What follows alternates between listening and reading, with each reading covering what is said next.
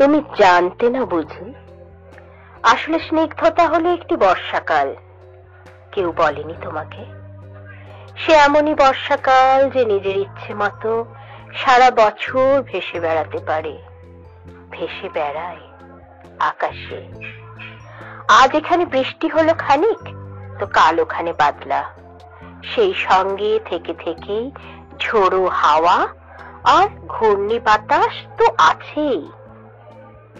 আমি চোখ বন্ধ করলেই দেখতে পাই যেই বৃষ্টি শুরু হলো অমনি বাচ্চারা হাত ছাড়িয়ে ছুট লাগালো মাঠে ঘাটে আর মাটির দেয়াল ও টিউকলের সামনে দাঁড়িয়ে গায়ের বউরা খাল থেকে বিল থেকে তাদের হাঁসগুলোকে ডাকতে লাগল চই চই চই চই চই চই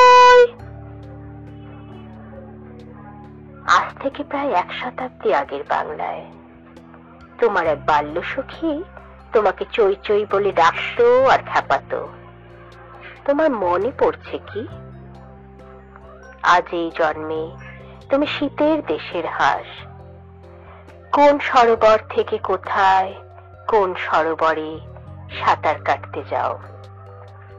সমুদ্রের পর সমুদ্র পেরিয়ে উড়ে চলো কত দূর দূর সব দেশে।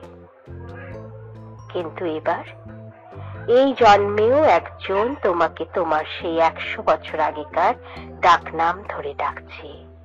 একেবারে নিঃশব্দে ডাকছে। চই চই চই চই চই চই। আর তুমি? বোধহয় কিচ্ছু, কিছুই শুনতে পাচ্ছ না, তাই না?